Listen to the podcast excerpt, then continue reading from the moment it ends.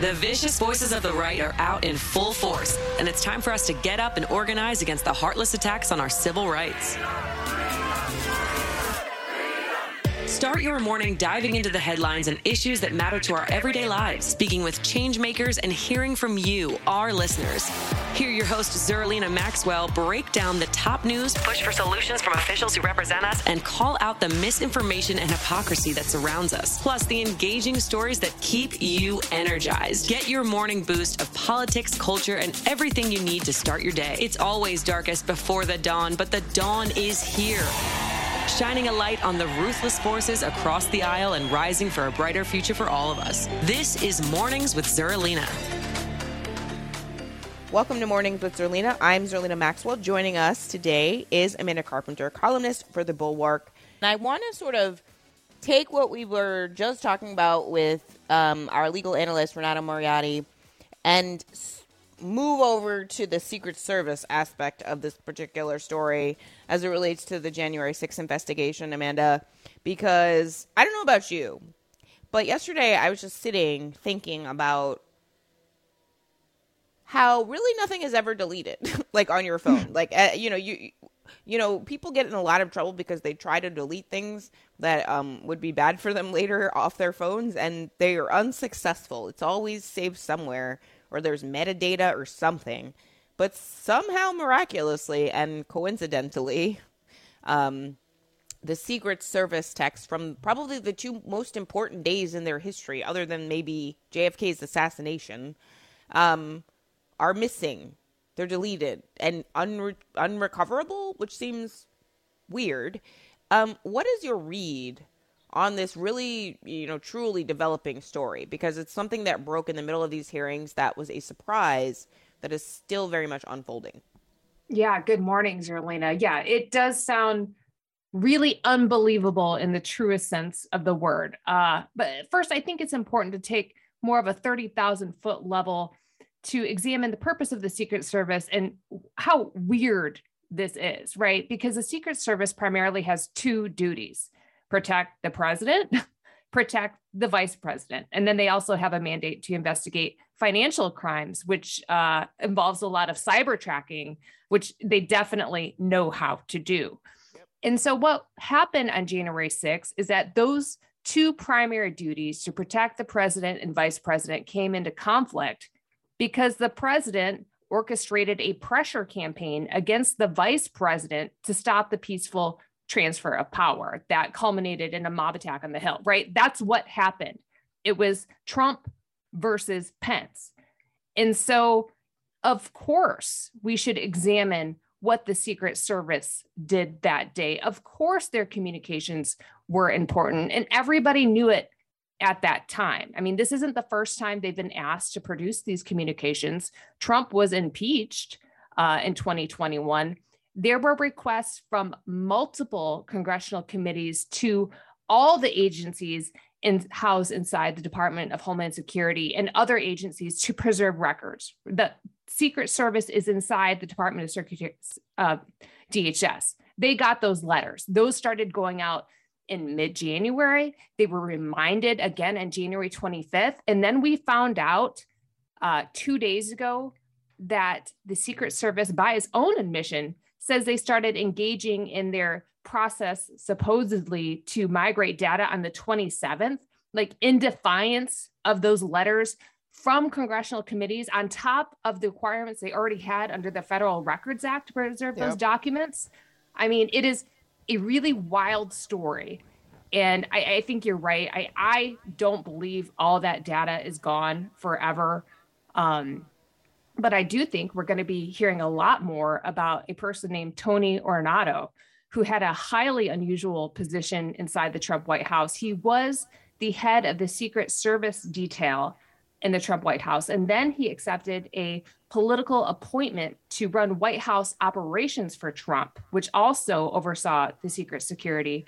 And he was the one where Cassidy Hutchinson testified under oath at length about her communications with him about what occurred, you know, when Donald Trump made the request that the Secret Service take him to the Capitol on January 6th. And that request was rebuffed, and there's allegedly an altercation. Tony Ornato and Bobby Engel, another member of the Secret Service, are the ones she said told her about that. And so, of course, there was some kind of communications. And weirdly, Tony Ornato is now back at the Secret Service. And so, you know, there's a lot of questions about what is going on there, especially given the history that the Secret Service has had of uh, failing, quite frankly, on the job under President Obama with a series of serious security missteps that we can talk more about, but just underscores the fact that this agency has a lot of problems. And this particular scandal is not going away anytime soon.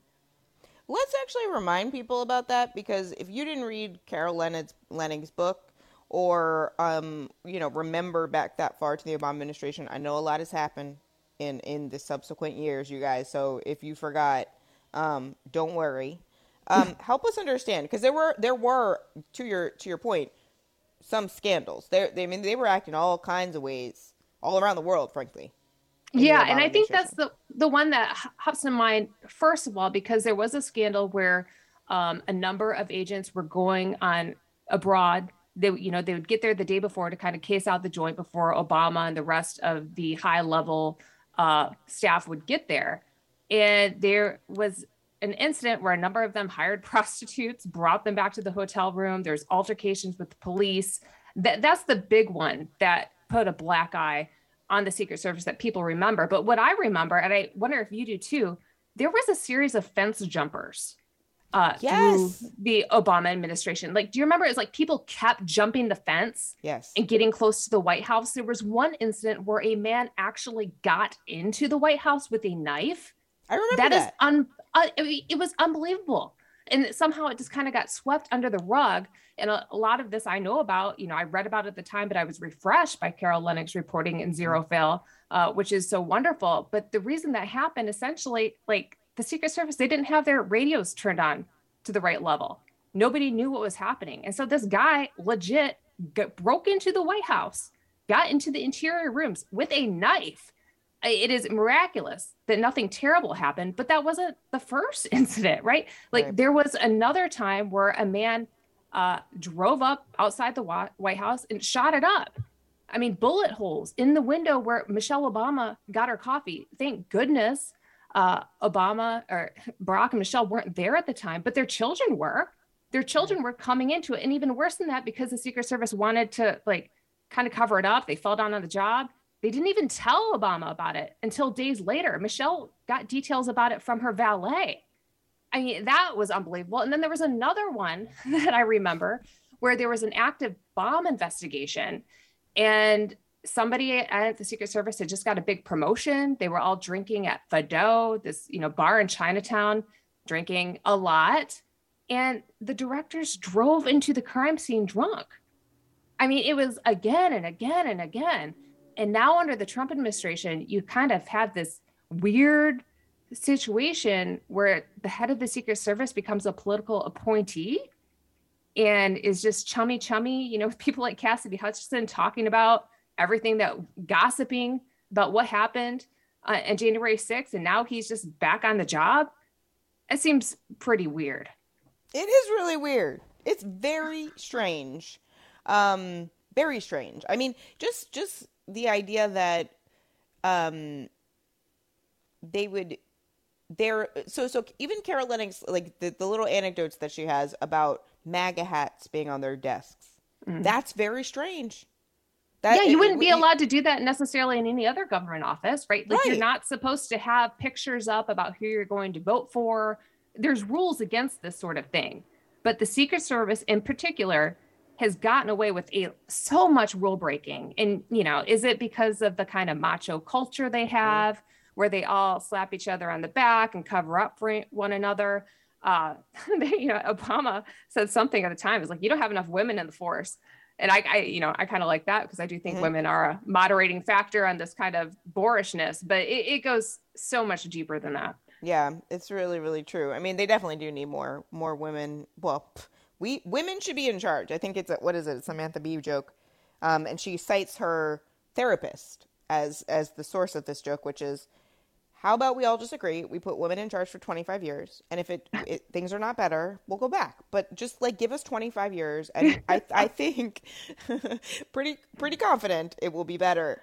Um one of the other things um we were talking about with renato is just you know today's hearings in particular i was trying to come up with like the right parallel. I'm i'm still having trouble um, one of the one of the parallels I at least see, and I'm not saying that this is the perfect parallel. I'm not saying this is the perfect comparison, but at least it helps sort of put it clearly in your mind that like the image of Trump watching the insurrection, like we were all sort of watching it, right? But like watching this all unfold, or at least seeing headlines about what's happening at the Capitol on your phone, um, and then rewinding it back or you know gleefully being happy about it. Like i don't know anybody that was happy watching the insurrection but apparently right. donald trump was. I mean how do you even begin to process that? Because that's not like political. That's like uh that's something else. That's like on a human level i can't understand that.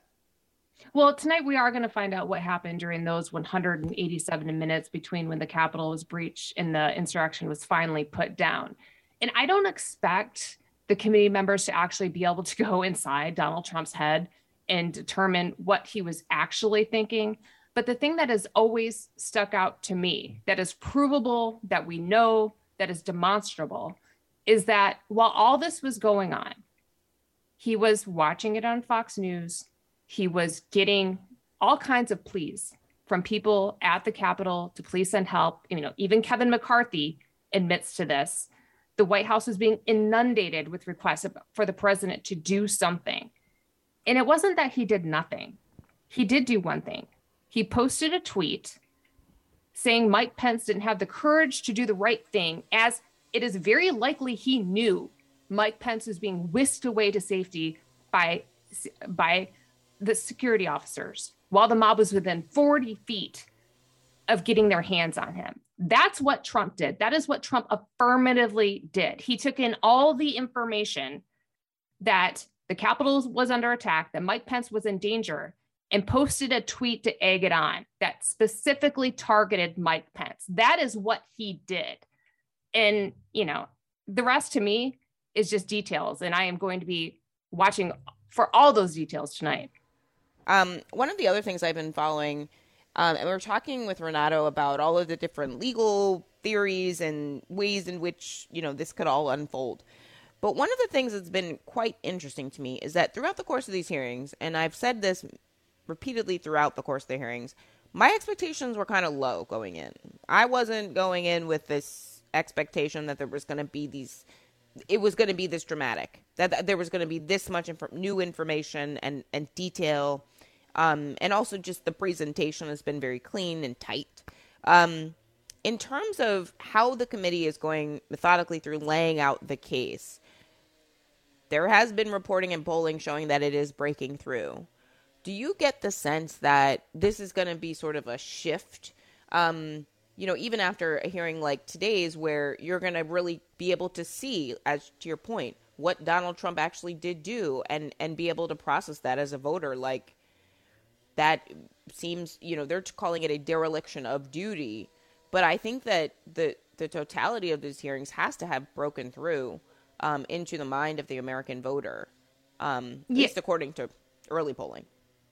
Yeah, I think you know I'm watching in particular the you know what what I consider to be persuadable Republicans, uh, people that may have supported Trump in 2016 and 2020, but are persuadable to the idea that this this is too much. And I think there's a lot of evidence of this. Now, will Trump voters ever come out and say to a pollster, yes, you know what? I diligently watched all the January 6th committee hearings and it, it totally changed my mind. I was wrong to back him.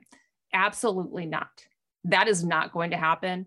But what I have heard, uh, and I've watched some focus groups and just picked up on, you know, the general atmosphere is that there is fatigue uh, people think it's time to move on, let this thing go. And that's because, you know, people who are upset about this have kept this issue very salient. Like we've pushed it to the top, you know, of the public's mind, whether people want to admit it or not. You can't escape these revelations. Like they may not be watching it, but they're getting chatter on their uh, social media feeds. They're hearing other people talk about it. They're cognizant of what is going on.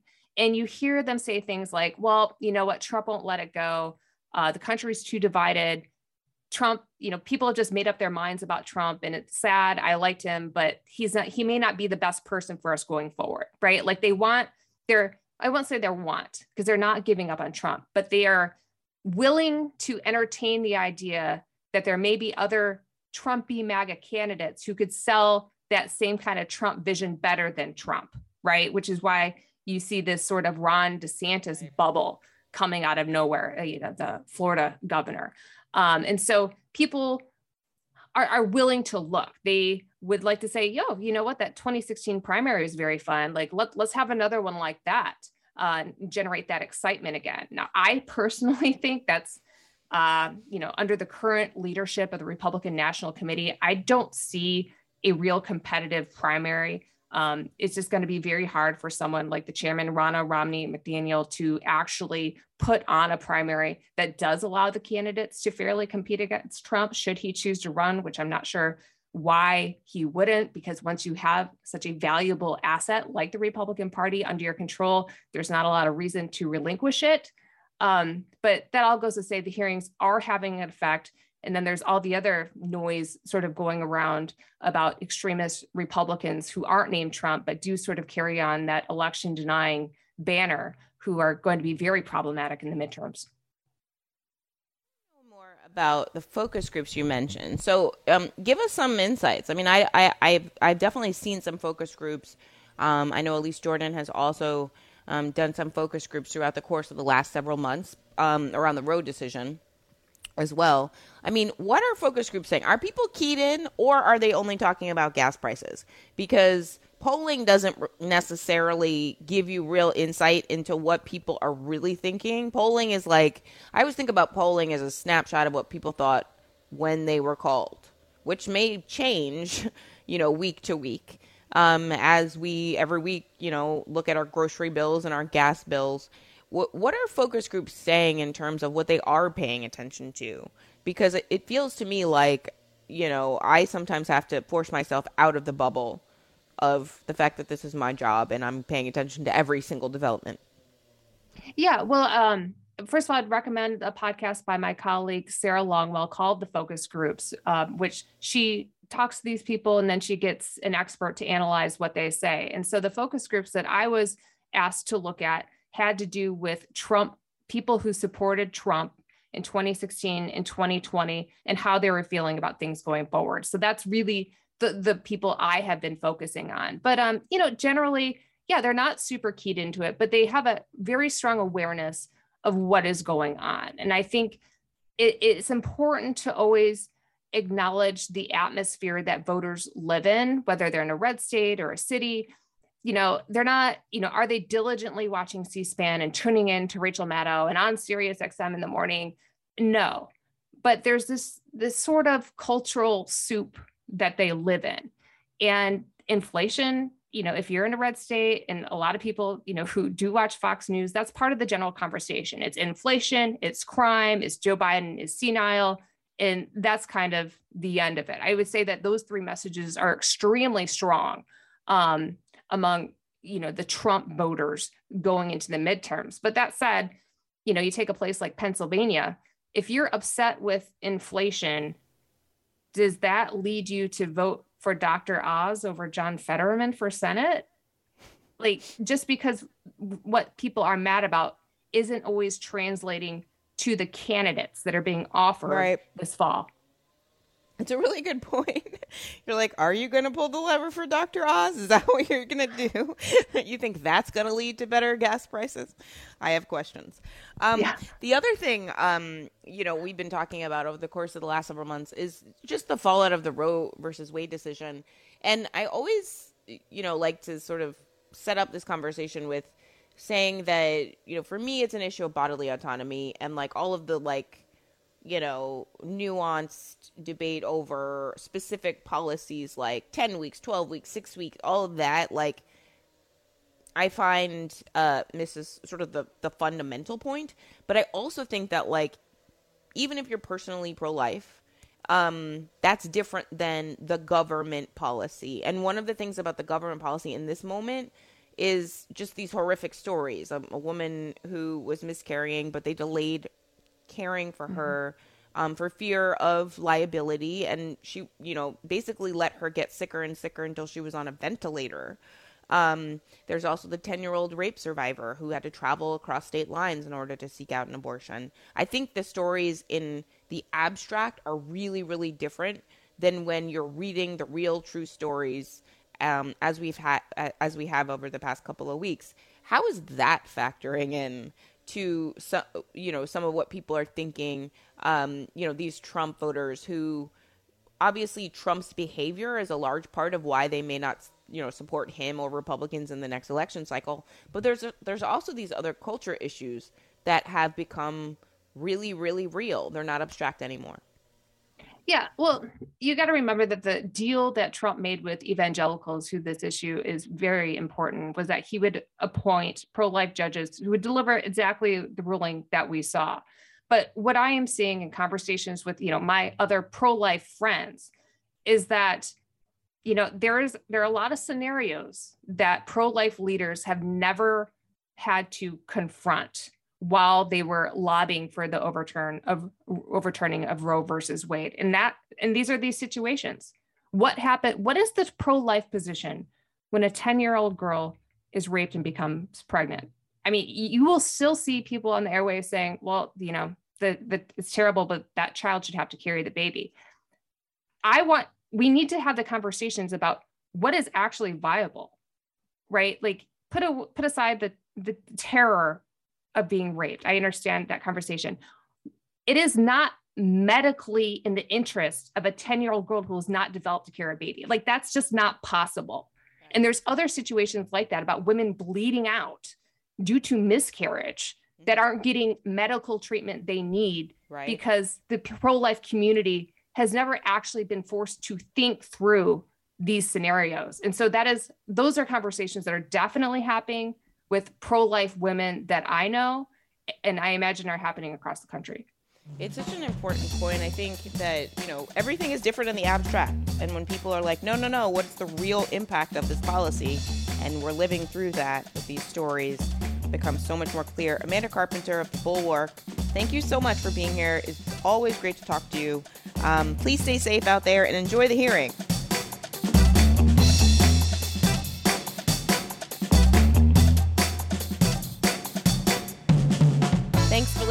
Mornings with Zerlina. Check in for new episodes every weekday.